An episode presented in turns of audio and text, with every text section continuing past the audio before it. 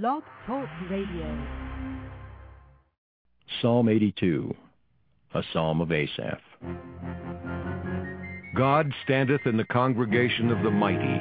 He judgeth among the gods. How long will ye judge unjustly, and accept the persons of the wicked? Selah. Defend the poor and fatherless. Do justice to the afflicted and needy. Deliver the poor and needy. Rid them out of the hand of the wicked. They know not, neither will they understand. They walk on in darkness. All the foundations of the earth are out of course. I have said, Ye are gods, and all of you are children of the Most High. But ye shall die like men, and fall like one of the princes. Arise, O God, judge the earth, for thou shalt inherit all nations. Well, good afternoon, everyone. That's um, on the East Coast. This is uh, Kennard speaking. I'm your host for the Merciful Servants of God Biblical Instructional Program. Today is uh, March 20th, 2010. Well, in the United States, they're focusing on the health care plan and so forth, and I'm still studying that to see if there's any benefit at all to the overall population of America. I encourage you to do the same. If they do pass this health care bill, it will definitely signify a significant change in the way health care is administered. So I highly recommend and encourage you to investigate that. So this Bible study is about the significance of the temple of God. I've studied this subject uh, in great detail, especially since uh, 2004. And the temple of God is very important and it is very significant. Let's turn to Isaiah chapter 2 to begin this Bible study. And my goal today is to really emphasize and underscore very important role that the temple of God, or the house of God as it's stated many times in the Old Testament, how it plays a significant role in past history, current history, and future history. Okay, Isaiah chapter 2, starting at verse 1 in the King James Version, states, the word that Isaiah, the son of Amos, saw concerning Judah, which is another name for Jews, and Jerusalem, and I think most people know where Jerusalem at is the center of the world, basically. It's in Palestine.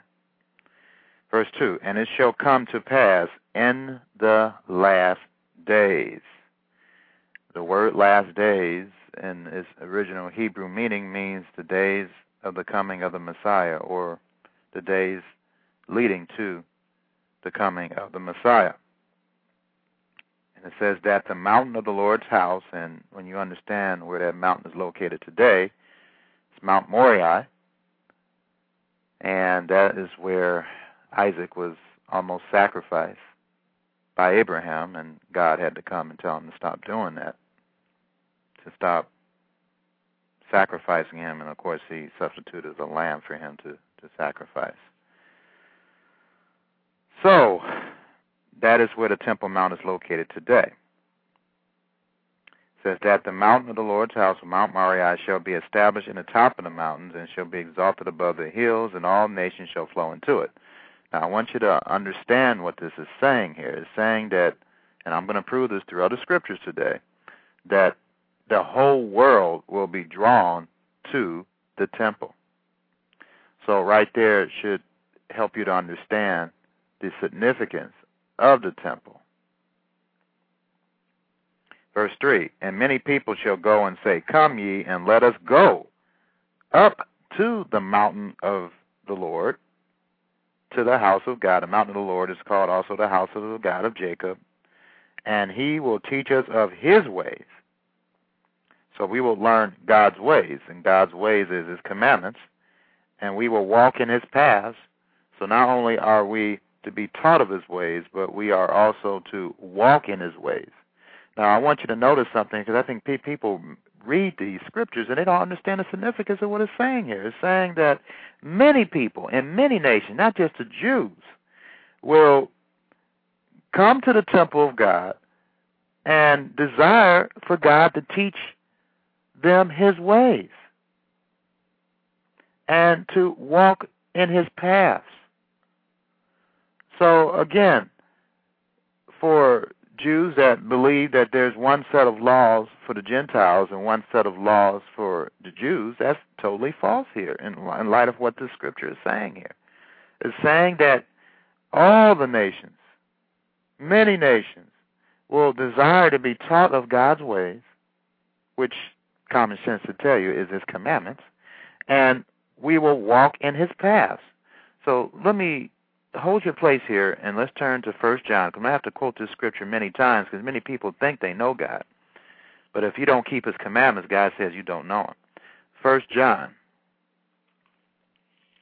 First John chapter 2 verse 3. And hereby we do know that we know him if we keep his commandments. Verse 4 He that says, I know him and keep not his commandments is a liar, and the truth is not in him. And the truth defined, as far as the Bible is concerned, is the Torah or the law of God in Psalm 119, verse 142. Verse 5 But whosoever keepeth his word, in him verily is the love of God. And what's the love of God is defined in Romans chapter 13. Let's turn there. Romans 13. Many people don't know that the Bible does define what love is. We have various books written about what love is when it's very simply defined in the Bible. Romans 13, verse 10 says, Love worketh no ill to his neighbor, colon, continue the thought. Therefore, love is the fulfilling of the law. It's the doing of the law. You, that's what what's, that's what love is. Love is associated with the law of God. So, turning back to First John chapter two, starting verse six, he that says he abides in him ought himself also to walk, even as he walked. Okay, and of course that's talking about the representative of God, which is Yeshua Messiah, Jesus Christ. So, let's turn back to Isaiah chapter 2, which is one of the most significant verses or passages of Scripture in the entire Bible. So, it states here, colon, continued out, for out of Zion shall go forth the law, the Torah, and the word of the Lord from Jerusalem. Verse 4 And he shall judge among the nations, and shall rebuke or correct many people, and they shall beat their swords into plowshares, and their spears into pruning hooks, to be used for agriculture. Nation shall not lift up sword against nation, neither shall they learn war any more. So, because of this influx of the knowledge of God going out into all the world, people will not have any desire to fight among each other, and there will be peace because let's understand something. Let's turn to Psalm 119. Psalm 119. Starting in verse 165, it says, Great peace have they which love thy law. That's the reason why it's going to be peace on the earth, because the people are going to be desiring to want to keep the law and to walk in those laws' paths, which is the character of God, as I've showed you. Psalm 119, verse 165. Great peace have they which love thy law. Colon, continue the thought, and nothing shall offend them or cause them to fall. Verse 166. Lord, I have hoped for thy salvation and done thy commandments. So when you hope for salvation, which is immortality, which none of us have yet, if you hope for that, then you do the commandments. That's how you hope for salvation. Don't let anyone deceive you saying that we can't we um we don't have to keep the commandments anymore because the law of God was nailed to the cross. That's a lie. And again, I have to tell you to listen to my six-hour Bible study that explains that.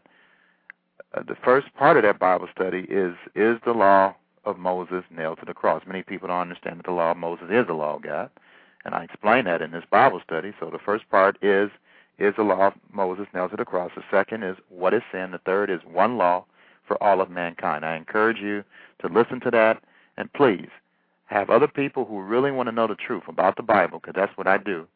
I preach the truth. I know many people state the same thing, but you can prove it by just looking up these scriptures yourself and seeing that I'm preaching the truth of God out of the Bible.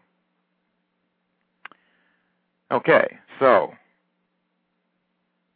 let's turn back to well, actually Isaiah chapter 2 already, but now Isaiah chapter 56. Isaiah chapter 56 is another significant scripture in the Bible. Isaiah 56, starting in verse 1.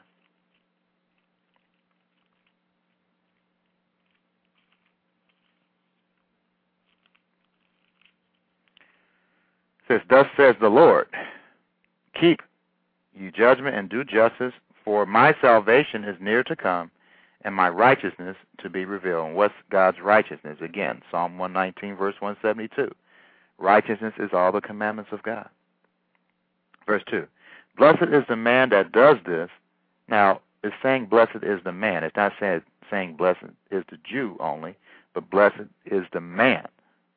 The law is for all of mankind. Let's hold hold your place here and turn to Ecclesiasticus.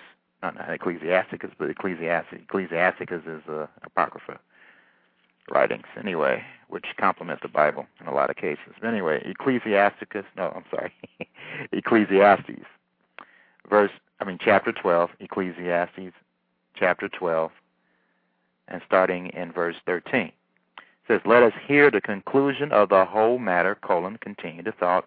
Fear God and keep his commandments. So when you fear God, you keep his commandments. If you don't fear God, you don't keep his commandments. Fearing God has something to do with keeping his commandments. Fear God and keep his commandments. Why? Colon. For this is the whole of man, or the whole duty of man, which is a good addition there. And verse, first, verse 14, For God shall bring every work into judgment with every secret thing, whether it be good or whether it be evil. So that's the whole duty of man, not just the whole duty of the Jews, but the whole duty of mankind is to keep the commandments of God. And when you keep the commandments of God, you fear and respect God. You revere Him. When you don't keep those commandments, you don't revere Him. So let's understand that. Now, turning back to Isaiah chapter 56, verse 2 Blessed is the man that doeth this, and the Son of Man that layeth hold unto it, that keepeth the Shabbat or Sabbath from polluting it, and keepeth his hand from doing any evil. Now, this verse proves that the Sabbath is not just for the Jews again, because it's stating that man. Let's look this word up, and I know it means mankind, but I'm hoping it does, but let me look it up to make sure. Isaiah chapter uh, 2. No, I'm sorry, Isaiah 56.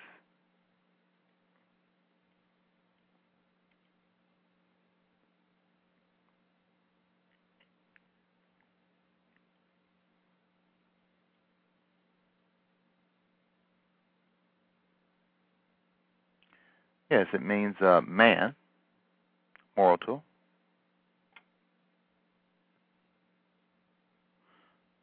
And then the Son of Man, that word man means mankind. So it's referring to an individual man and also mankind. So that's what it's referring to. And then in verse 3 Neither let the son of the stranger that has joined himself to the Lord. And how do you join yourself to the Lord? By starting to keep his commandments speak, saying, The Lord has utterly separated me from his people. Neither let the eunuch say, Behold, I am a dry tree. Thus says the Lord unto the eunuchs that keep my Shabbats, and choose the things that please me, and take hold of my covenant.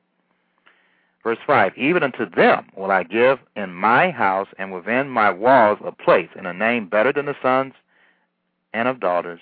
I will give them an everlasting name that shall not be cut off. Verse 6 also the sons of the stranger that joined themselves to the Lord, to serve him and to love the name of the Lord, to be his servants, everyone that keepeth the Shabbat from polluting it and taketh hold of my covenant, even them uh, will I bring to my holy mountain, and make them joyful in my house of prayer. Their burnt offerings and their sacrifices shall be accepted upon my altar. For my house shall be called a house of prayer for just the Jews? No, for all people. That's the significance of the temple, ladies and gentlemen, is for all people, not just for the Jews. Zechariah chapter 2. Zechariah chapter 2.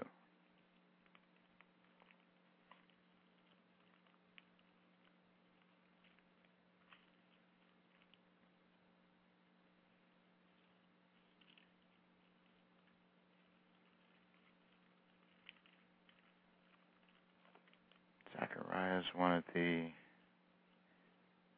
uh, former prophets.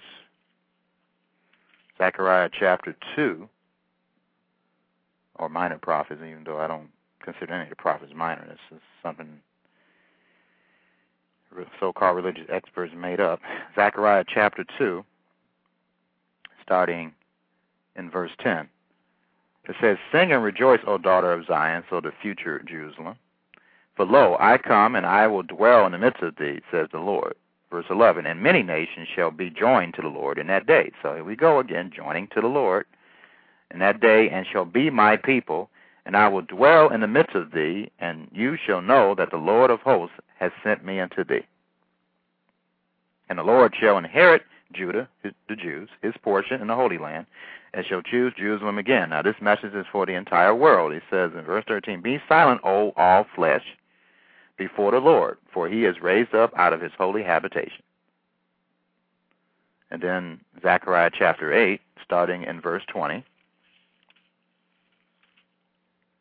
says, Thus says the Lord of hosts, It shall yet come to pass that there shall come people, and the inhabitants of many cities, and the inhabitants of one city shall go to another, saying, Let us go speedily, enthusiastically, to pray before the Lord and to seek the Lord of hosts. And I will get to what that means, seeking the Lord, in a minute, because many people don't understand what it means to seek the Lord.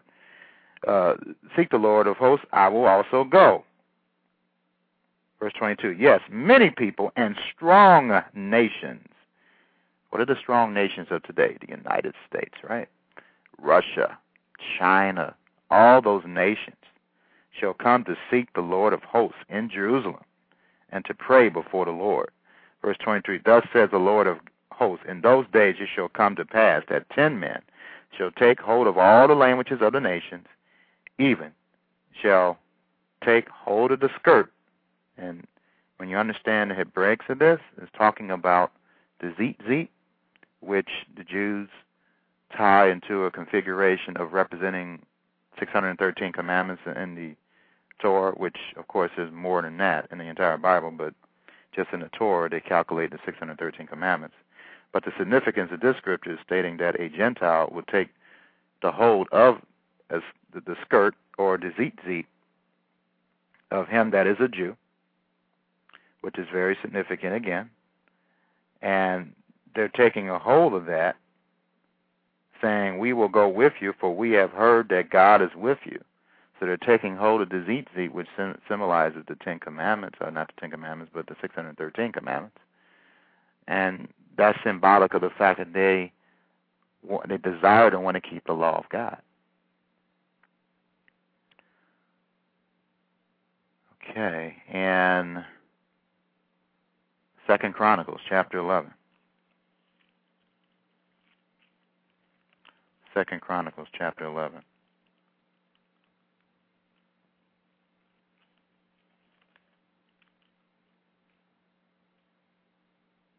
Second Chronicles chapter 11, starting in verse 16, says, And after them, out of all the tribes of Israel, such as set their hearts to seek the Lord God of Israel, came to Jerusalem to sacrifice to the Lord God of their fathers. So one of the ways that you seek God is by giving God a sacrifice.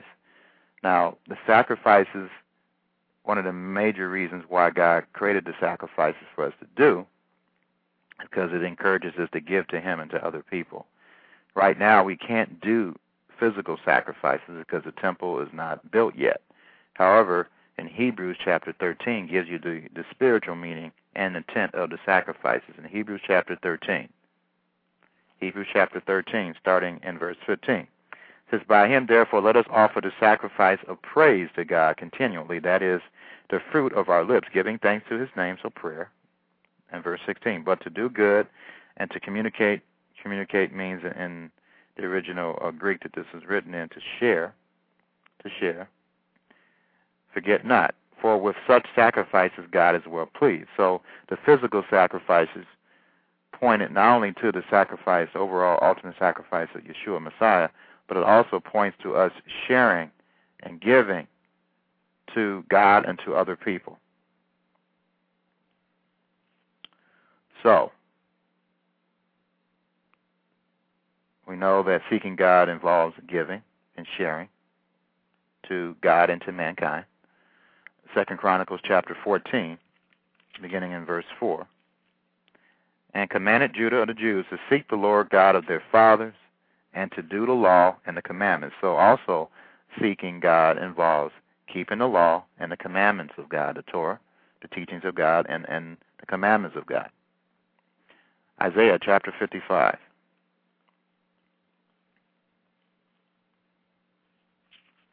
Isaiah chapter 55, starting in verse 6 to 7, says, Seek ye the Lord while he may be found, call ye upon him while he is near. And what is this talking about, seeking the Lord? Verse 7 Let the wicked forsake his way, and the unrighteous man his thoughts, and let him return unto the Lord. And he will have mercy upon him and to our God, and for he will abundantly pardon. And verse 8 For my thoughts are not your thoughts, neither are your ways my ways, says the Lord. For as your heavens are higher than the earth, so are my ways higher than your ways, and my thoughts than your thoughts. So I, I do have a Bible study that I suggest you listen to on Blog Talk Radio in the archives. It's called How to Think Like God, and it goes over this this uh, the scripture and other scriptures that help you understand that thinking like God is simply just having a desire to want to obey His commandments, which is involves His character. Uh, Deuteronomy chapter four. Deuteronomy chapter four. Starting in verse 23. Now, this is a, a prophecy, and remember, Moses was a prophet. Uh, this is a prophecy that God gave Moses to to educate the Israelites at this time, but also He gave this uh, commandment to, to those who are living today. But actually, let me go above this here. I want you to understand something. Deuteronomy chapter 4, verse 6 says, Keep therefore and do them. He's talking about the commandments, for this is your wisdom and your understanding in the sight of the nations, which shall hear all these statutes, and say, Surely this great nation is a wise and understanding people. For what nation is there so great who have God so nigh unto them as the Lord our God is in all things that we call upon him?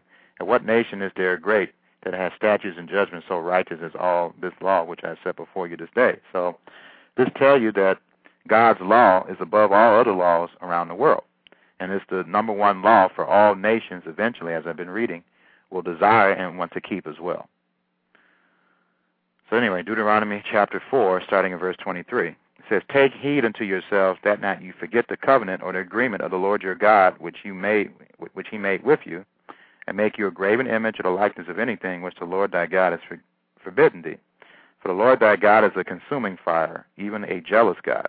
Verse 25. When you shall beget children, and children's children, and you shall have remained long in the land, and shall corrupt yourselves, and make a graven image of the likeness of anything, and shall do evil in the sight of the Lord thy God to provoke him to anger. I call heaven and earth to witness against you this day that you shall soon utterly perish from off the land whereof you go over to Jordan to possess. You shall not prolong your days upon it, but you shall utterly be destroyed, and the Lord shall scatter you among the nations, and that's already happened the not only the tribe of Judah, but all the rest of the tribes are scattered worldwide. And again, I encourage you to go to britam.org, www.britam.org. Look at Yair Davidiy's website. It proves, without any doubt at all, if you believe the scriptures and secular history, that the United States, Canada, Britain, United Kingdom, countries in northwestern Europe, Australia, New Zealand, South Africa. All are part of the ten tribes of Israel. Benjamin, which is another tribe in Judah, and Levi are all together as Judah. But Judah is not the only tribe of Israel. There's other tribes, and I know there's many theories about some of those individual tribes who call themselves Manasseh and so forth, and that may be true, but when you look at the prophecy in Genesis chapter 49 of what God prophesied that Joseph would become, Joseph, uh, Ephraim, Ephraim, and Manasseh. Um, Ephraim and Manasseh, when you understand secular history and biblical history and the Bible, has to be referring to the United States and the British people. When you understand the blessings that were bestowed on Ephraim and Manasseh. So anyway, Deuteronomy chapter 4, verse 26, uh, verse 27, And the Lord shall scatter you among the nations, and you shall be left few in number among the heathen, but the Lord shall lead you. Verse 28, And there you shall serve gods, the work of men's hands, wood and stone, which neither see, nor hear, nor eat, nor smell. Verse 29. But if from hence thou shalt seek the Lord thy God, thou shalt find him, if thou seek him with all thy heart and with all thy soul. When thou art in tribulation, and all these things are come upon thee, even in the latter days, the days before the coming of the Messiah, the days we're living in now, if thou turn to the Lord thy God and shall be obedient unto his voice. So turning to the Lord has something to do with obeying him again, seeking him. Verse 31 For the Lord thy God is a merciful God. He will not forsake thee, neither destroy thee, nor forget the covenant or agreement of thy fathers which he swore unto them. So he's saying that many people, and Revelation chapter 7 reveals this, uh, many people will, through the tribulation or what I like to call the great spanking, people will repent. Many people will repent. And they will turn to the Lord. And turning to the Lord simply means that you desire to obey Him. That's what it means, to truly repent. All right, let's turn to 1 Kings chapter 8. Let's continue to understand the significance of the temple. 1 Kings chapter 8.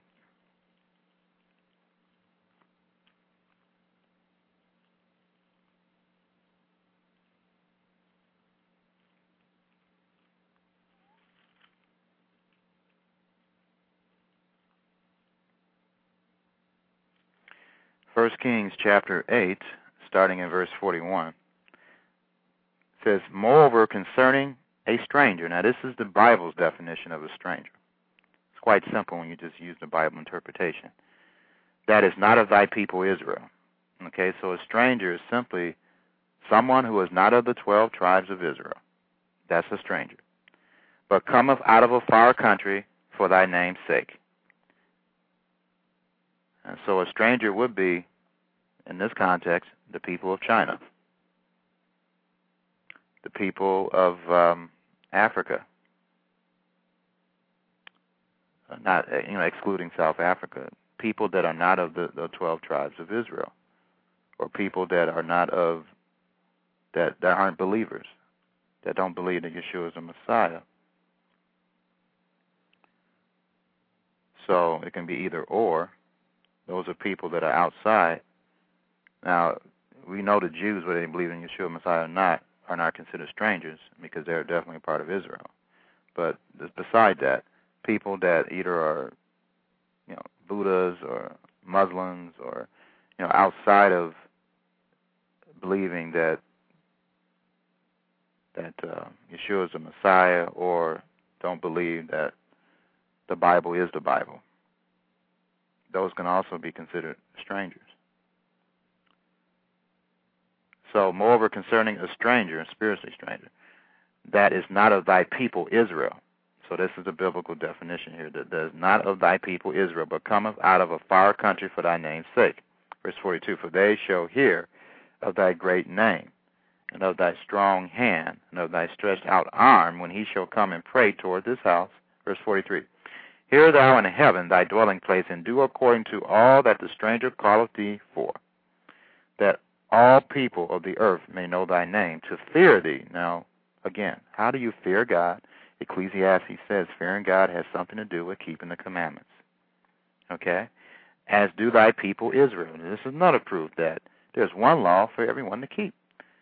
Uh, it says right here that all the people of the earth may know thy name to fear thee, as do thy people Israel. So God wants the Gentiles, the strangers, to also fear God as the 12 tribes of Israel are supposed to be doing. Okay? And that they may know that this house which I have built is called by thy name. That's a very powerful scripture. Uh, 1 Kings chapter 3. Now, Solomon was commissioned of God to build the temple. And once that temple was completed, the whole world was drawn to that temple. And the whole world was somewhat at peace, somewhat, at that particular period of time. Uh, during the time of Solomon, uh, Solomon had reigned for 40 years.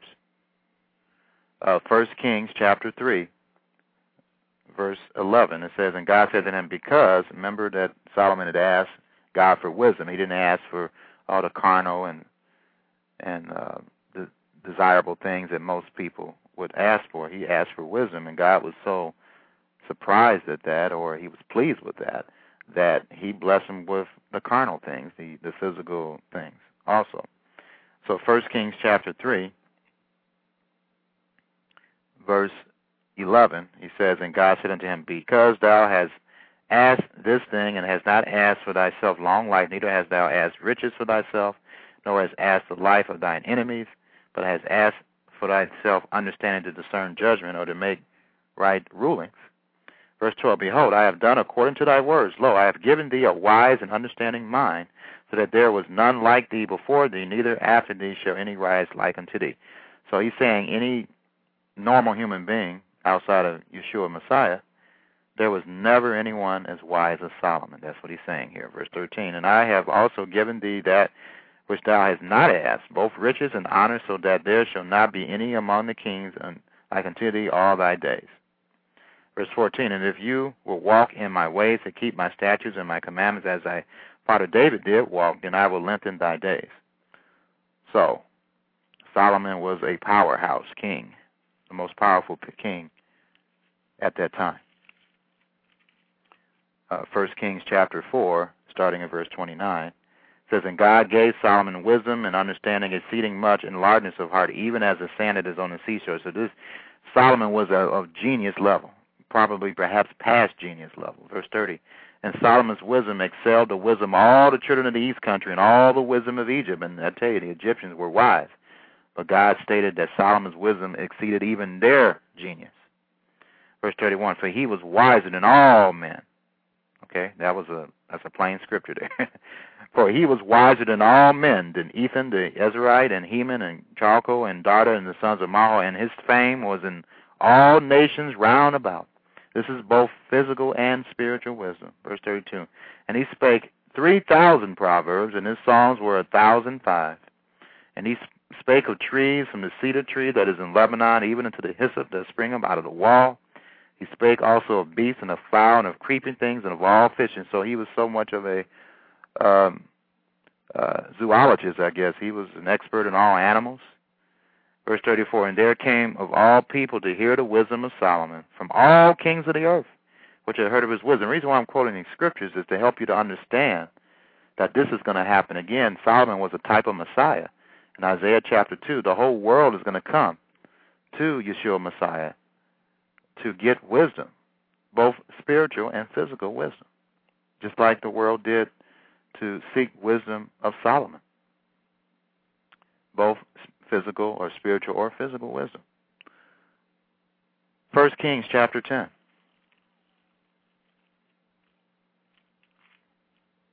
Because God is the originator of both wisdom, both types of wisdom, physical and spiritual. First Kings chapter 10. Or should I say spiritual first and then physical? First Kings chapter 10, starting in verse 23. So King Solomon exceeded all the kings of the earth for riches and for wisdom. And all the earth sought to, sought to Solomon to hear his wisdom, which God had put in his heart. So God is the one that puts wisdom into your heart. And they brought every man his present, vessels of silver and vessels of gold, and garments and armor and spices, horses and mules, a rate year by year. And they gave gifts to Solomon. And, and they gave gifts to hear his wisdom. And they're going to be doing the same to Yeshua Messiah in the future. And Solomon gathered together chariots and horsemen, and he had a thousand four hundred chariots and twelve thousand horsemen, whom he had bestowed in the cities of chariots and with the king at Jerusalem. And the king made silver to be in Jerusalem as stones, and cedars made he to be as the sycamore trees that are in the vale for abundance. And Solomon had horses brought out of Egypt and linen yarn. The king's merchants received the linen yarn at a price. And a chariot came up and went out of Egypt for six hundred shekels of silver, and a horse for a hundred and fifty, and so for all the kings of Hittites and for the kings of Syria, and they did bring them out by their means. So Solomon was filthy rich, and God blessed him with both spiritual and physical wisdom. But this again, he's a type of Christ. You can see that when you read uh, Psalm 72. This is uh, a psalm for Solomon, but it also is a type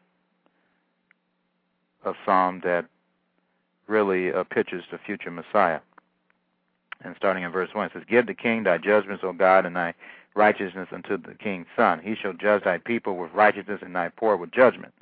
The mountains shall bring peace to the people, and little hills by righteousness. He shall judge the poor of the people, and shall save the children of the needy, and shall break the, in pieces the oppressor. They shall fear thee as long as the sun and moon endure throughout all generations. So we know that this can't be talking about Solomon here in verse 5. They shall fear thee as long as the sun and moon endure throughout all generations. So, you know, that, in, that that's got to be talking about the Messiah there. Verse 6 He shall come down like rain upon the mountain grass and showers that water the earth. In his days shall the righteous flourish, and abundance of peace, so long as the moon endureth. He shall have dominion also from sea to sea and from the river unto the ends of the earth. They that dwell in the wilderness shall bow before him, and his enemies shall lick the dust. The kings of Tarshish and of the isles shall bring presents. The kings of Sheba and Seba shall offer gifts. That's referring to uh, Solomon, but also this is a future prophecy referring to the Messiah as well.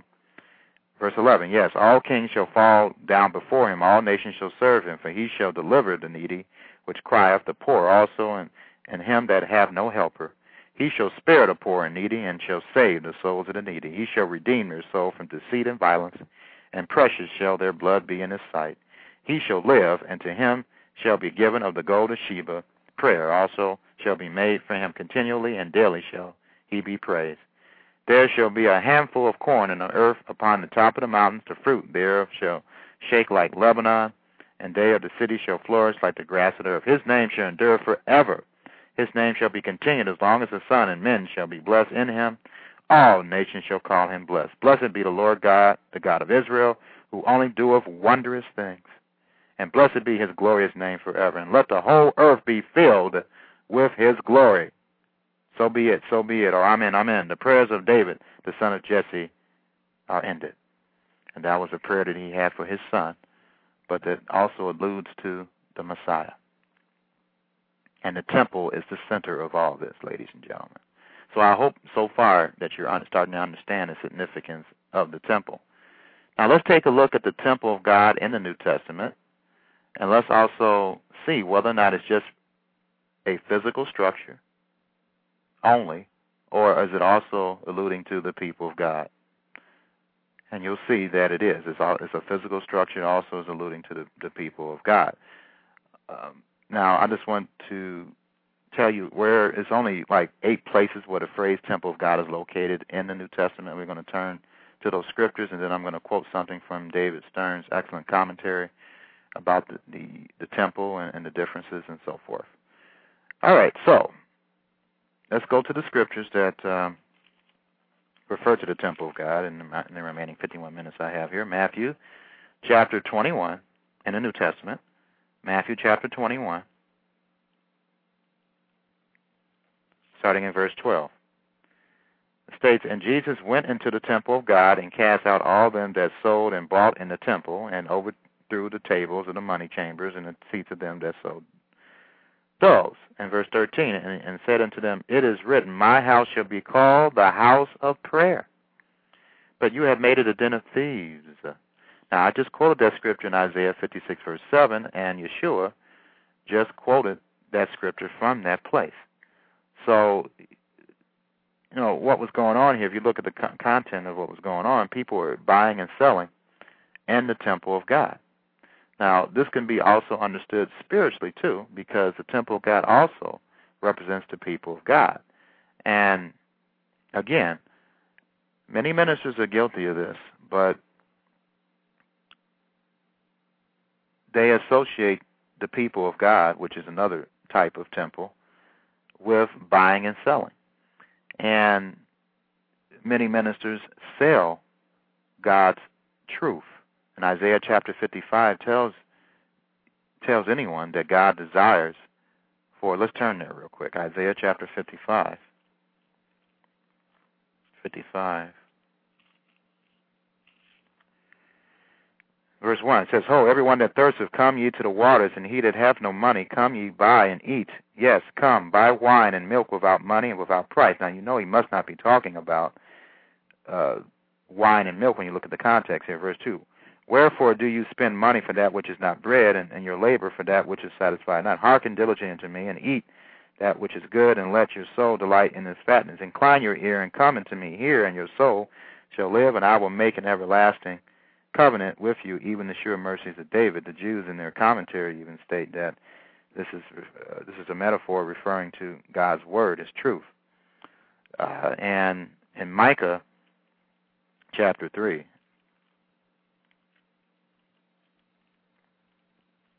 Micah chapter 3, verse 11. It states here, it says, The heads therefore judge for reward, and the priests, which are the Torah teachers, therefore teach for hire, and the prophets therefore divine for money. Yet will they lean upon the Lord and say, Is not the Lord among us? None evil can come upon us. And this is a serious scripture, ladies and gentlemen. People that that make a merchandise of the temple of God or the people of God, that's a great sin. And they think that God is with them. And God is not with them. He's not with them totally. Now, He may be with them in some capacity, but not totally when you do that. And then also there's organizations, especially one that me and my wife came out of, that they do sell their literature for free. However, once they get you in their clutches, they teach you that uh, uh, that you must at all times tie from your gross income, and you can't you can't uh, apply that to today uh, in light of what happened in the 1930s in this country. We whether we're, we're working for somebody or even have a business, we are required by the law, and we are commanded to, to keep the law, even though it's oppressive. We we are commanded to keep the uh, to the tax laws to the best of our abilities, and we, if you're working for somebody, you're automatically taking Social Security, Medicaid, and then we are on a progressive tax system, which means that the more you make, the more they take out. The, the percentage goes up. God's tax rate is 10% and that's it. It's a flat tax of 10%. But of course, the way the world does things uh, is, is oppressive. But anyway, the point I'm making is that, say for instance, you make two thousand dollars, the average uh, oppressive tax rate is 33%. Basically, is taken out of our checks. So 33% is taken out of that two thousand dollars. That's around six hundred something dollars, six hundred thirty dollars. And how much do you have left? You have just what, fourteen hundred bucks? That's a lot of money that the government takes out that you did not approve of. So anyway, that, that's that's what I'm stating here. That uh, and then you have ministers going around telling you that you must tithe off your gross amount. Well, if you tithe off the gross amount of fourteen hundred dollars, or that you have your net income, that's two hundred dollars taken out. so you have only twelve hundred dollars left most people can't live off of twelve hundred dollars a month. So that, that's just an example of what I'm telling you there.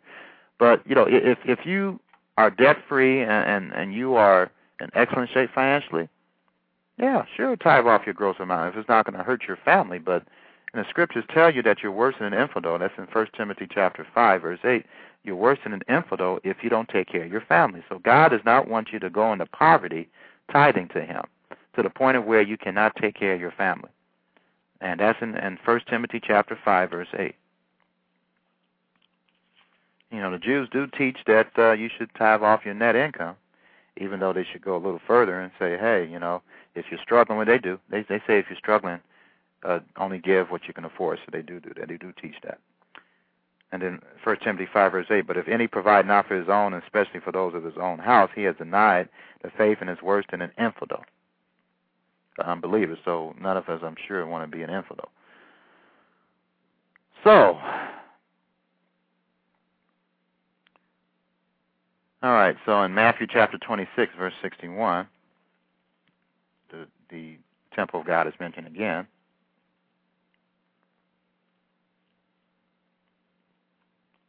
Matthew chapter 26.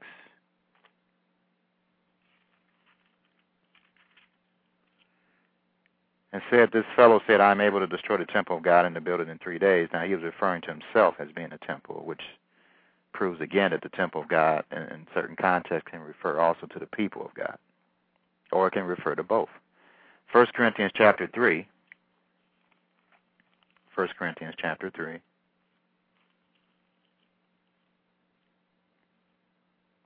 First Corinthians chapter three, verse sixteen.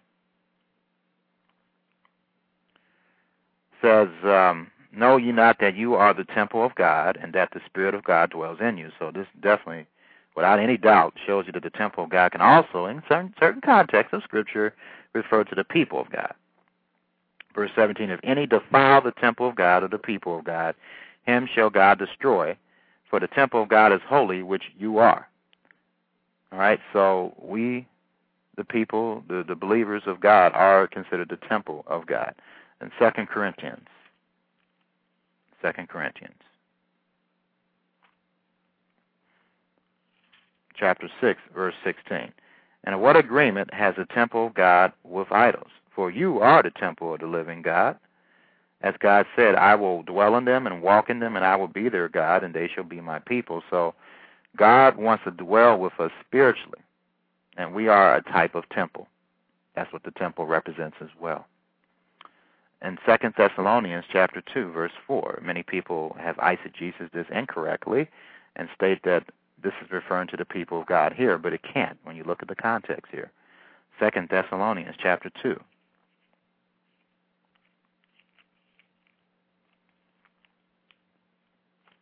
Second Thessalonians chapter two, verse four. It says, Who opposeth and exalt himself above all that is called God or that is worshipped, so that he as God sits in the temple of God, showing himself that he is God. So how can someone sit in a person?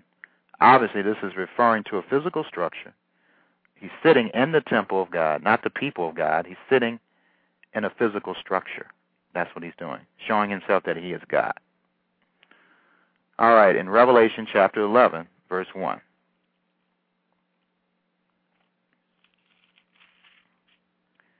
And there was given me a reed like unto a rod, and the angel stood saying, Rise and measure the temple of God, and the altar, and them that worship therein. So again, this has to be talking about a physical structure where people are worshiping inside the temple. Okay? And what's being measured? The temple, the physical structure, the altar is being measured, and the people. And you have people, the eisegesis, that say, well, this is the temple God. It's talking about this people God being measured. No. It already tells you here, again, it says, rise and measure the temple God. That's the first thing that's being measured. And the altar, the second thing. And then the third thing, and them that worship therein, which are, of course, people. So it's three things that are being measured, not just one thing. So, you know, when foolish ministers, and I have to call them what it is, uh, when they don't, um, shouldn't call them fools, but they're they're acting, they're not thinking properly. That's what I'm saying. Uh, they deceive themselves and other people. And in Revelation chapter 11, the same chapter here, uh, verse 19, in the temple of God, here the, the phrase temple of God is used in this particular chapter, and they both are talking about a physical structure. structure. But this temple of God here is the one in heaven. There's a temple of God on the earth, and there's also a temple of God in heaven. The temple of God, the physical structure on the earth, alludes to or represents the temple of God in heaven. Verse 19, and the temple of God was open in heaven, and there was seen in this temple the ark of his testament or covenant, and there were lightnings and voices and thunderings and an earthquake and great hail. So, again, that's to, to prove to you the significance of the temple of God. So, the temple of God is a physical structure, but also it could represent the people of God as well. Now, for further explanation of this in the remaining how many minutes I have here? Uh, 40 minutes. Plenty of time here. Let's turn to page uh, 818 and 819 in the Jewish New Testament commentary by David H. Stern, which I highly recommend you get.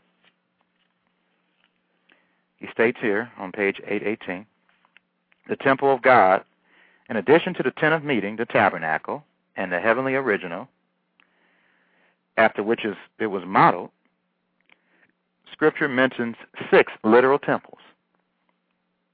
Six literal temples. Solomon's, the first temple, which is in 1 Kings 5 to 8. Zerubbabel's, the second temple, which is in Haggai 1 and 2, and Ezra 3, verses 4 to 13.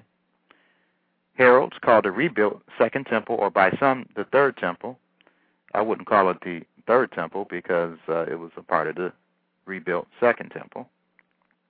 That's in Matthew chapter 21, verse 12, Matthew 24, verses 1 to 2, and John chapter 2, verse 19 to 20. A future temple in the days of Anti-Messiah. This is found in Daniel 9, verse 27, Daniel 11, verse 45, Daniel 12, verse 7, Matthew chapter 24, verse 15, which we're going to go over here in a few minutes, or, uh, yeah, a few minutes. Uh, 2 Thessalonians 2, verse 3 to 4, which I just quoted. A future temple in the days of the Messiah. Ezekiel chapter 40 to 48 and Zechariah 6, verses 12 to 15. The temple in heaven, which is found in Revelation 7, verse 15, Revelation 11, verse 19, Revelation 14, verse 15, and 17, and Revelation 16, verse 17. The Messianic community or the people of God, which I just quoted, 1 Corinthians chapter 3, verse 16 to 17, 2 Corinthians 6, verse 16, and Ephesians 2, verse 21. I didn't quote that scripture. Let's take a look at that. Ephesians 2, verse 21.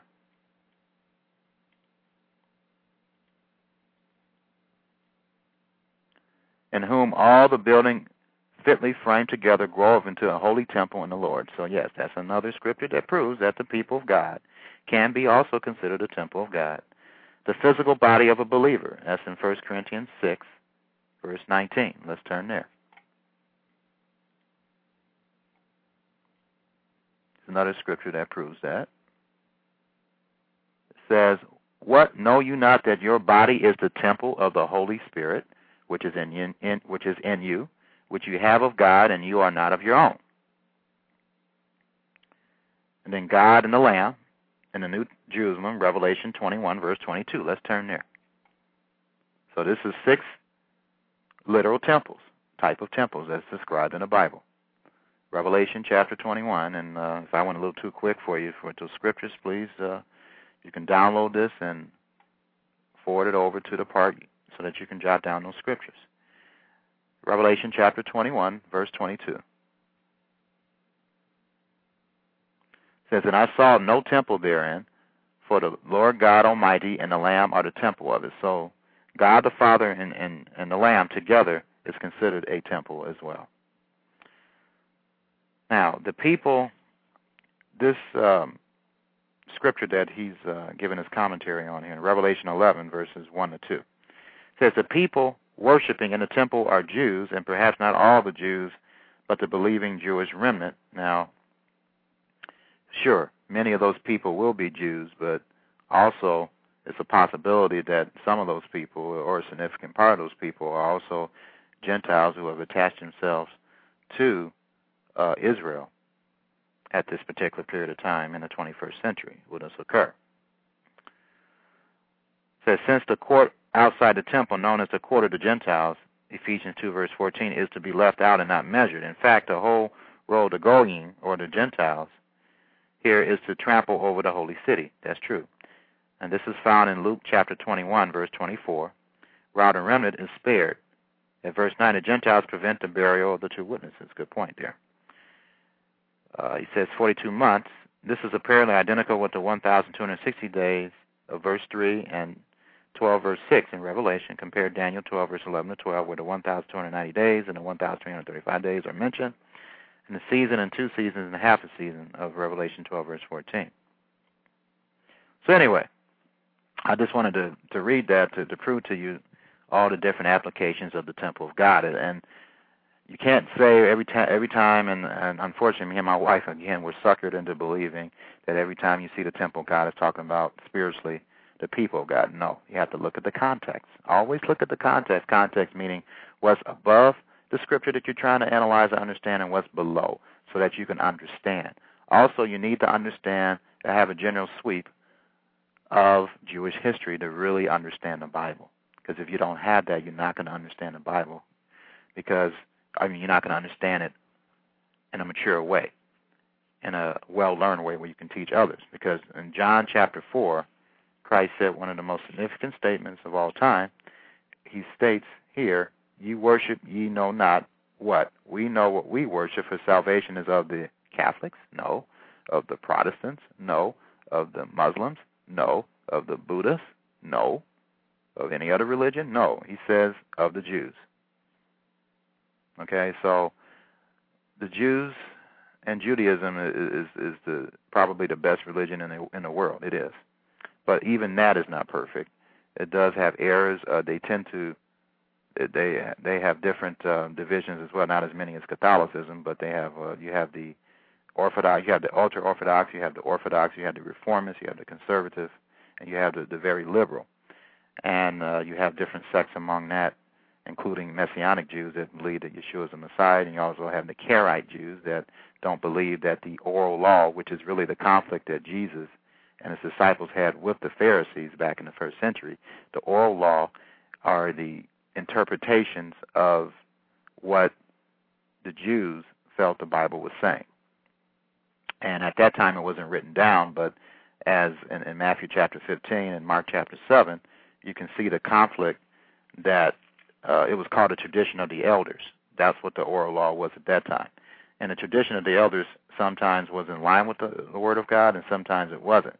More often, it was not in line with the Word of God, and and that was the big conflict that Jesus had with the Pharisees that people confused into thinking that there was a conflict between the, the, the written law of God. No, there was a conflict with the oral law of the interpretations and misinterpretations of what the written law was saying. That was the big conflict, and that's what was nailed to the cross.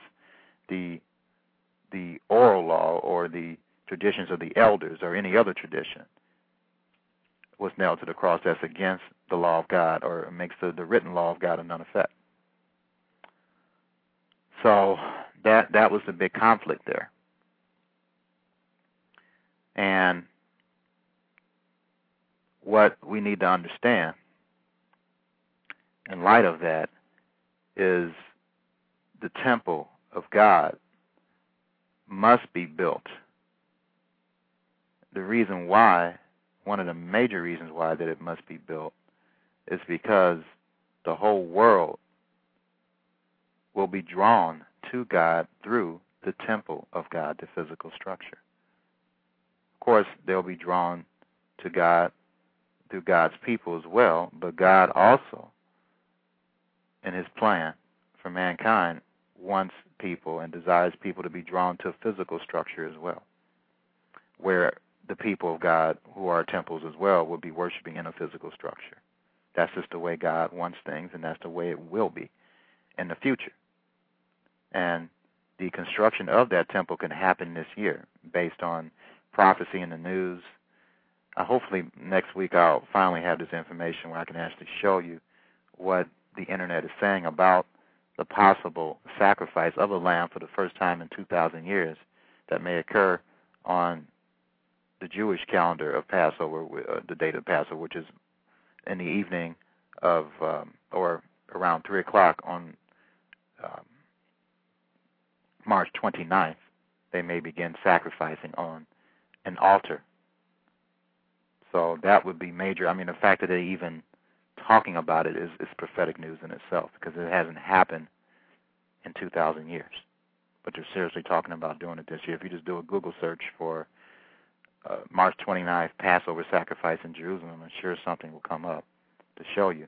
You can also go to Prophecy in the News. They may have that article uh, displayed on their website. If not, I would encourage you to get the magazine because it may be one of the most significant magazines you ever get from them that talks about this. Uh, has a picture of a lamb on the cover of it, the April magazine of Prophecy in the News. And you type in prophecyinthenews.com to get that information.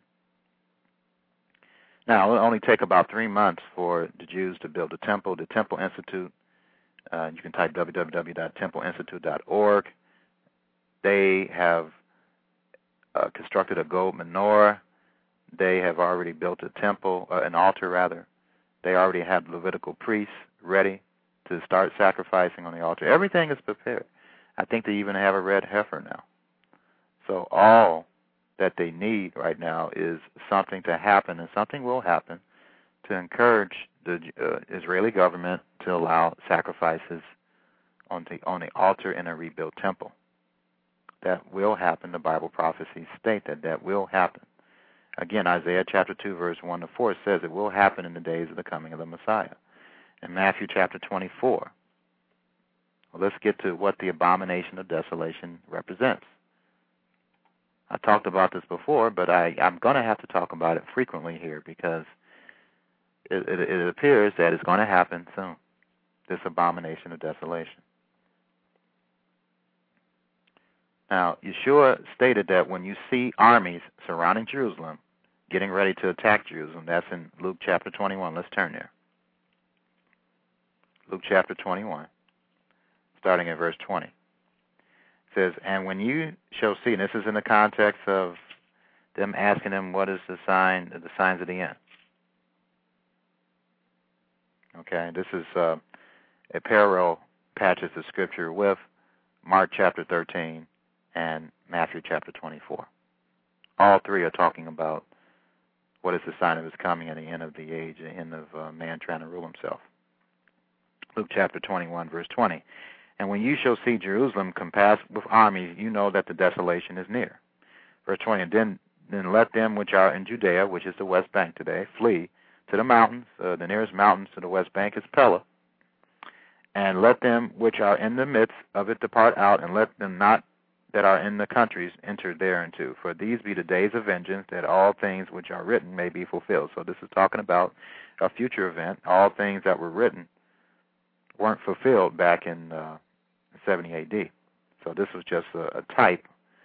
Uh, some some of this happened in a type of situation uh, back in, in AD uh, 69 and 70, but this will happen in its, in its totality and its completeness in the 21st century. Verse 23 But woe unto them that are with child, and to them that give suck in those days, for there shall be great distress in the land, and wrath upon the people. Verse 24, and they shall fall by the edge of the sword, and shall be led away captive unto all nations, and Jerusalem shall be trodden down of the Gentiles until the times of the Gentiles be fulfilled, which we know will be the end of the three and a half years and 1,260 days. So, anyway, so when Yeshua stated that when you shall see armies surrounding Jerusalem, getting ready to attack Jerusalem, then the abomination of desolation spoken of by Daniel the prophet is near. Let's turn to Matthew chapter 24, verse 15. Matthew 24, verse 15 states, When you shall see the abomination of desolation spoken of by Daniel the prophet, stand in the holy place. Now, holy place is a part of the temple of God, is, is uh, the place where the priests prepare for the sacrifices. And then you have the Holy of Holies, which is where the Ark of the Covenant and, and um, the mercy seat is located. And and the priest, the high priest, enters the Holy of Holies once a year during Yom Kippur or the Day of Atonement. And he states in verse 16, Then let them which be in Judea flee into the mountains. Now, a parallel scripture to this is um, Mark chapter 13. Mark 13, verse 14 says, But when you shall see the abomination of desolation spoken of by Daniel the prophet standing where it ought not, let him that readeth understand, let him that be in Judea flee to the mountains. All right, in Daniel chapter 12 alludes to this as well, because he told us to go to Daniel, or this was spoken of by Daniel, so we need to go to Daniel to understand this. Daniel 12, verse 11. And from the time that the daily sacrifice shall be taken away, and the abomination that maketh desolate set up, there shall be 1,290 days. Now, for us to understand this, we have to understand history as well. This event is a sign for the assemblies of, of, of God to flee to a place of safety and a sign that the Great Tribulation has started. So that, that, that that's something that we need to look for. That's the sign. All right. Again, Yeshua stated the following about the abomination of desolation. Number one, it stands in the holy place in the temple. It stands where it ought not. Now, the abomination of desolation is simply an idol that will stand in a holy place in a rebuilt temple in Jerusalem. Additionally, the anti-Messiah will sit in the temple of God and claim that he is God. That's in, I just quoted that scripture to you in 2 Thessalonians 2, verse 4. This is an abomination to God, and he will not tolerate for long, anyway, this abomination, even though he'll allow it to continue on for three and a half years. Revelation 13, verse 14 to 15 describes the false prophet creating a statue or idol of the beast. Let's turn there. Revelation 13. Revelation 13.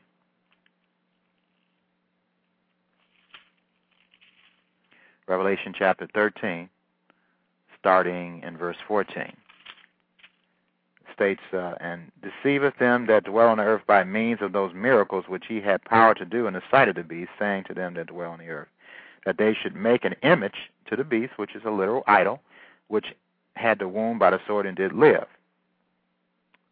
Okay? And he had power to give life unto the image of the beast, that the image of the beast should both speak and cause that as many as would not worship the image of the beast should be killed. So it looks like miraculously this statue is going to talk and it's going to cause people to really believe that uh, the beast uh, is God. So anyway, this statue would be placed in the holy place according to Yeshua. Interestingly, in the days of Daniel, the king of Babylon created a statue of himself, and he commanded people to bow down and worship his images or be killed. This is found in Daniel chapter 3. So Daniel in the book of Revelation is related. Also, Antiochus Epiphanes, who was a type of anti-Messiah, he erected a statue, an image of Zeus, in the temple of God. This is found in First Maccabees. Let's turn there. Let's turn to First Maccabees if you have Maccabees. If not, just listen. It's an apocryphal book. It's not considered uh, holy scripture, but nonetheless, it is linked to Daniel because it does describe what the abomination of desolation is. And the Apocrypha should be some writings that you should read because it helps you understand the Bible better. So let me turn to this. If I can find it here. First Maccabees. First Maccabees uh, chapter 1, verses 10 to 64. Okay.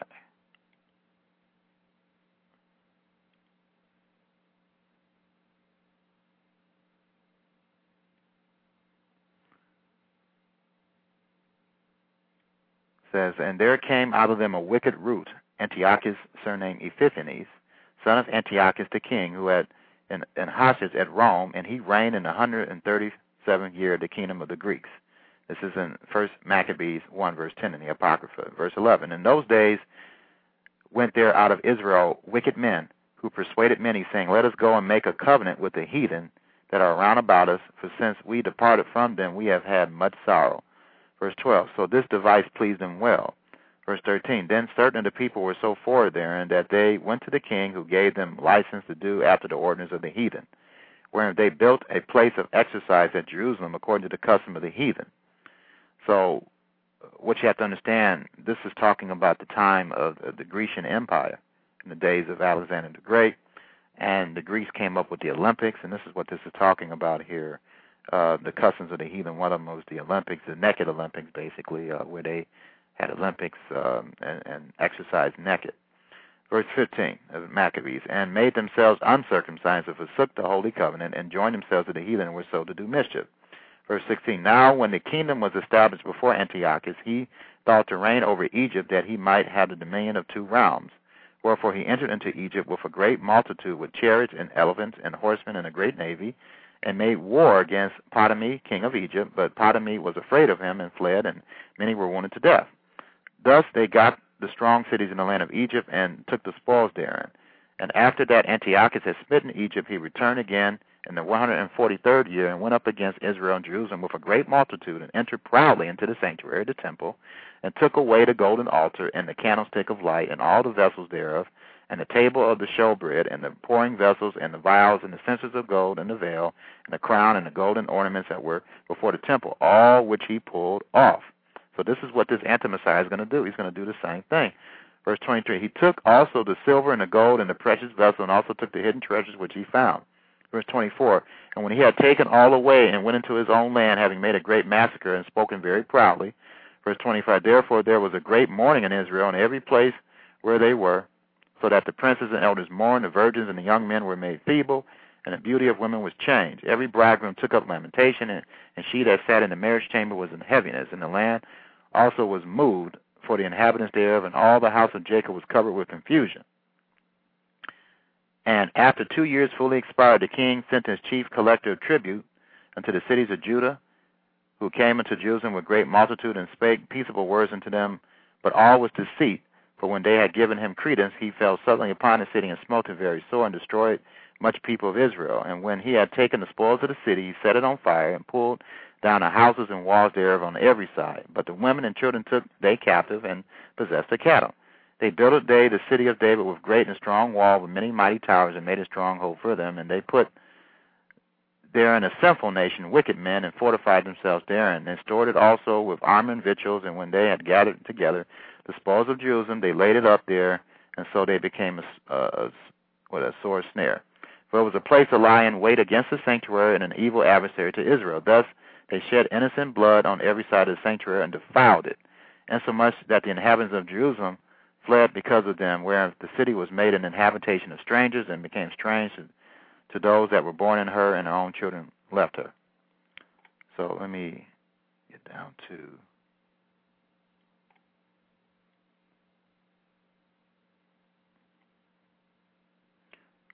So, you know, this is describing the uh, abomination of desolation. That's what this is, basically. That's what this was. And this is going to happen again.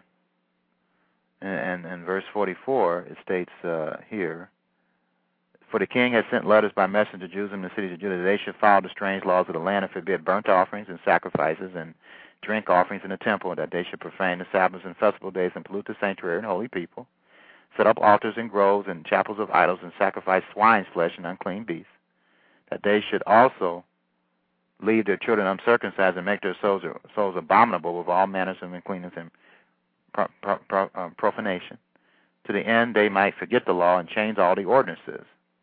And whosoever would not do so according to the commandment of the king, he said he should die. So this is what the abomination of desolation was then, and what it will be again.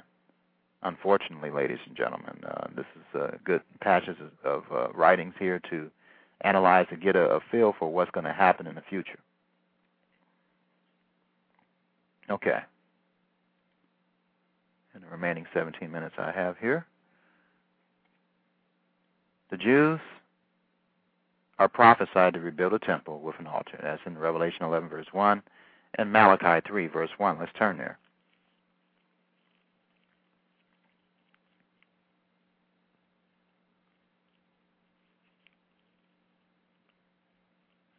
Uh, before I do that, let me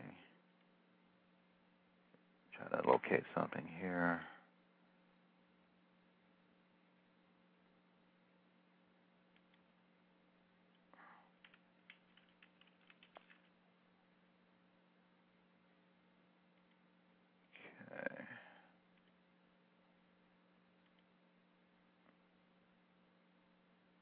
Yes, in First Maccabees one verse fifty four. I don't know why I didn't see that.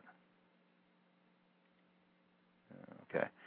And first Maccabees 1 verse 54. Now the 15th day of the month of Casleu in the 145th year, they set up the abomination of desolation upon the altar and built idol altars throughout the cities of Judah on every side. So that's a definition of what the abomination of desolation is, a clear definition. In First Maccabees 1 verse 54, now the 50th, 15th day of the month Casleu, in the 145th year, they set up the abomination of desolation upon the altar, and built idol altars throughout the cities of Judah on every side, and burnt incense at the doors of their houses and the streets. When they had rent in pieces the books of the law, which they found, they burnt them with fire. And whosoever was found with any the book of the testament or any committed to the law, the king's commandment was that they should be put to death. Thus did they, by their authority unto the Israelites, every month to as many as were found in the cities. Now, the fifth and twentieth uh, day of the month, they did sacrifice upon the altar, which was upon the altar of God. At which time, according to the commandment, they put to certain death certain women that had caused their children to be circumcised, and they hanged the infants about their necks and rifled their houses and slew them that are circumcised. And howbeit many in Israel were fully resolved and confirmed themselves not to eat any unclean thing, whereof they rather died that they might not be defiled with meats, and that they might not profane the holy agreement so or the commandments. So then they died, and there was great wrath upon Israel. And this is going to happen again, ladies and gentlemen. I think First Maccabees one verse fifty four to sixty four is a more is a better accurate description of the abomination of desolation, even though the other you can read an entire chapter to get a feel and idea of what's going to happen in the future. Now, it may not happen exactly like it, but it's going to be very similar. And remember that uh, prophecy or history, which is prophecy's future history, repeats itself back in Ecclesiastes 1, verse 9. Okay, so basically, another thing that I want you to understand about the temple. I know that me and my wife were deceived. I forgot to go over this last week or one of the other programs, but I'm going to go over it again because it's very significant. And it has something to do with this no more delay scripture, uh, Revelation chapter 11. It talks about, um, actually, before Revelation chapter 11, uh, 10, it talks about a little book. And, and we jump over to verse 6, and it says in, in, in verse 5 And the angel which I saw stand upon the sea and upon the earth lifted up his hand to heaven and swore by him that liveth forever and ever who created heaven and the things therein are and, and the earth and the things that therein and in the sea and the things that which are therein that there should be time no longer time no longer. I wonder if stern says anything about this. Let's take a look here. Revelation chapter 10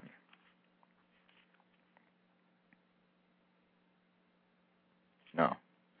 But anyway verse 7 but in the days of the voice of the seventh angel, and we're living in those days now, when he shall begin to sound, the mystery of God shall be finished, as he has declared to his servants the prophets. Verse 8.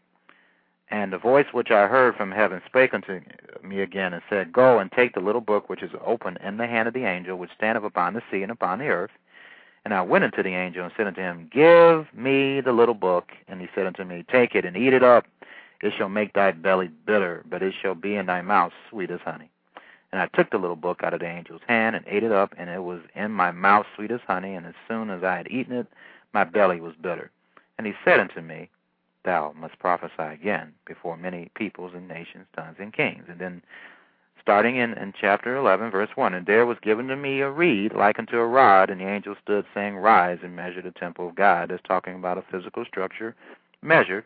And this is similar to, the phraseology is similar when you look at Ezekiel. Matter of fact, God also told Ezekiel to eat uh, words as well. So Ezekiel has something to do with the temple as well. Ezekiel chapter 40. Ezekiel chapter 40, starting in verse 1. In the 25th year of our captivity, in the beginning of the year, in the 10th day of the month, in the 14th day after the city was smitten in the self day, the hand of the Lord was upon me and brought me thither, In the visions of God brought me into the land of Israel and set me upon a very high mountain by which was as the frame of a city on the south. And he brought me thither, and behold, there was a man whose appearance was like the appearance of brass with a line of flax in his hand and a measuring reed. And he stood in the gate. And the Son of Man said unto me, Son of man, behold with thine eyes and hear with thine ears, and set thy heart upon all that I shall show thee, for to the intent that I might show them unto thee art thou brought hither. Declare all that thou see to the house of Israel. So that's what I'm trying to do. And and it's talking about when you read the rest of this, obviously it's talking about the temple. Okay, and when you also refer to the fact of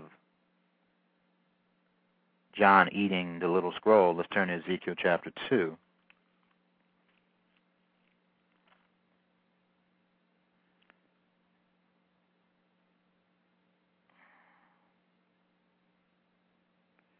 Ezekiel chapter 2, starting in verse 8. Thou, son of man, hear what I say unto thee. Be not thou rebellious like that rebellious house, the entire house of Israel, including the Jews. Open thy mouth and eat that I give thee. And when I looked, behold, a hand was sent unto me, and lo, a roll of a book was therein.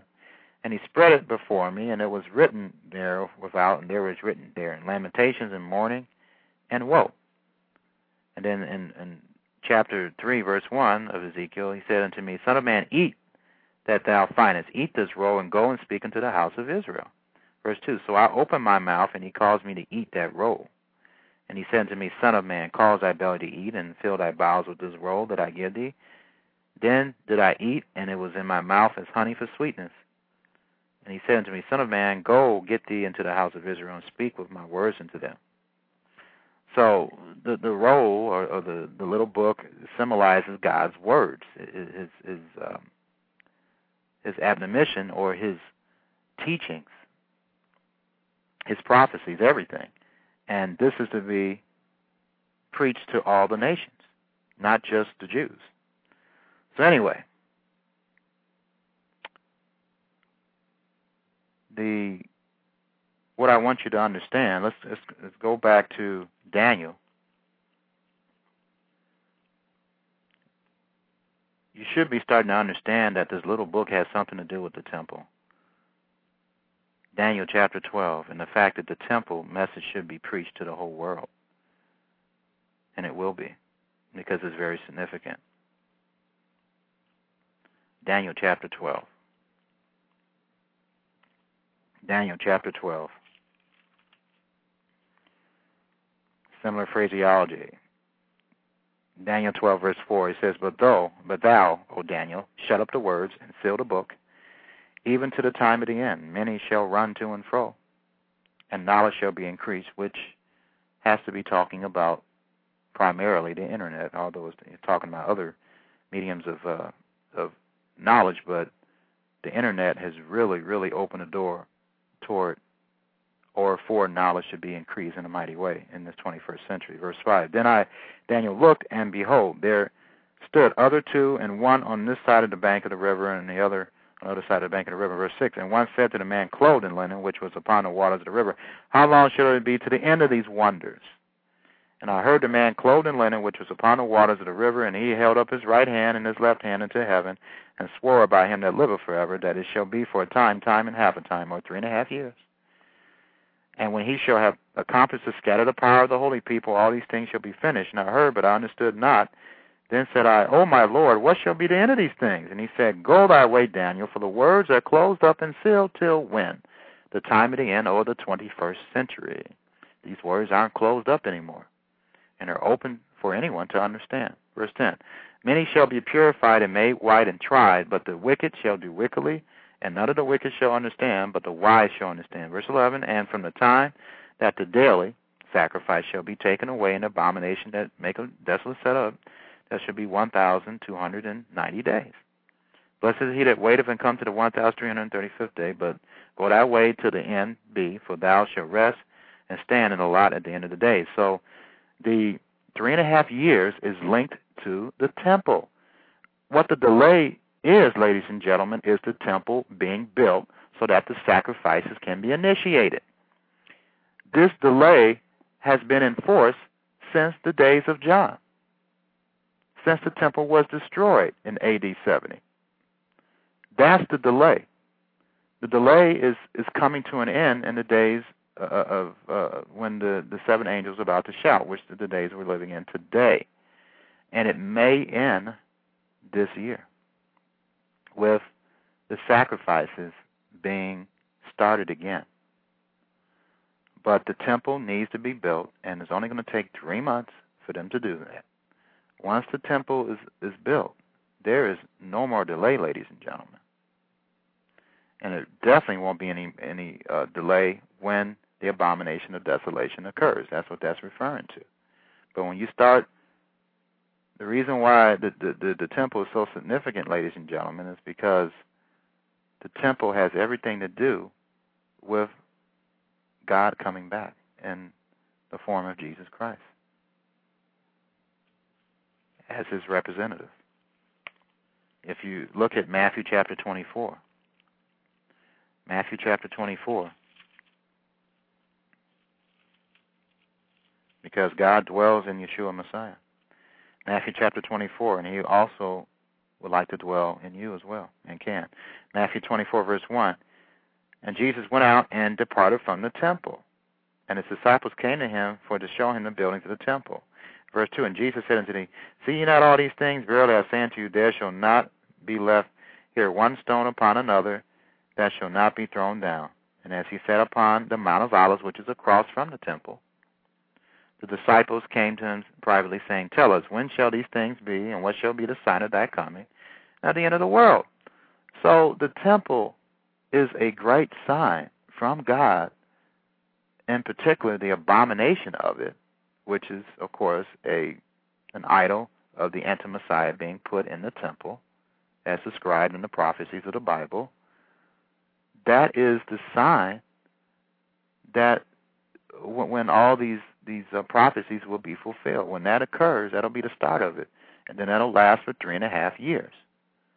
So, what we need to be really looking for, that is that is really identified in the Bible, is the start of the sacrifices in a rebuilt temple of God. Even even the fact that they're going to sacrifice this year, if the Israeli government allows them to do it, is significant because we know eventually they will rebuild that temple and they will start the sacrifices. But when they start the sacrifice in a rebuilt temple of God, that's when we know that this no more delay period is almost over.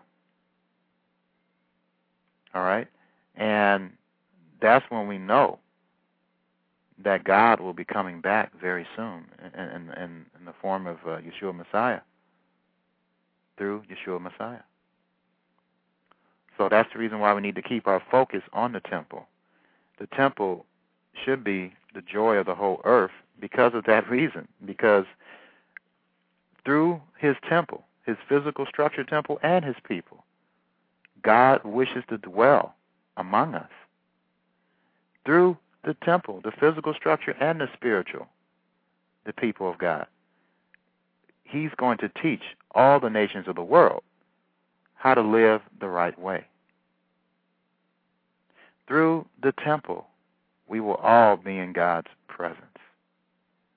That's the significance of the temple, ladies and gentlemen. And remember that the temple is the joy, or should be the joy of the whole earth. Should be the joy of the whole earth. And we should focus on the temple, not our local congregations or church buildings. Uh, the, the temple is what we should be having our minds focus on because that is where God will rule in Jerusalem. That's where he will be at. And that's where that's where the headquarters of religious teachings will be located. And all teachings for that matter. Psalm 48 verse 1 Great is the Lord God and greatly to be praised in the city of our God and the mountain of his holiness, beautiful for situation. The joy of the entire earth is Mount Zion on the sides of the north and the city of the great king. Well, I wish you uh, success this week, and may God bless and keep you. And I'll speak to you next week. Malachi chapter 4. For behold, the day cometh that shall burn as an oven, and all the proud, yea, and all that do wickedly shall be stubble. And the day that cometh shall burn them up, saith the Lord of hosts, that it shall leave them neither root nor branch. But unto you that fear my name shall the Sun of Righteousness arise with healing in his wings, and ye shall go forth and grow up as calves of the stall. And ye shall tread down the wicked, for they shall be ashes under the soles of your feet in the day that I shall do this, saith the Lord of hosts. Remember ye the law of Moses my servant, which I commanded unto him in Horeb for all Israel, with the statutes and judgments Behold, I will send you Elijah the prophet before the coming of the great and dreadful day of the Lord. And he shall turn the heart of the fathers to the children, and the heart of the children to their fathers, lest I come and smite the earth with a curse.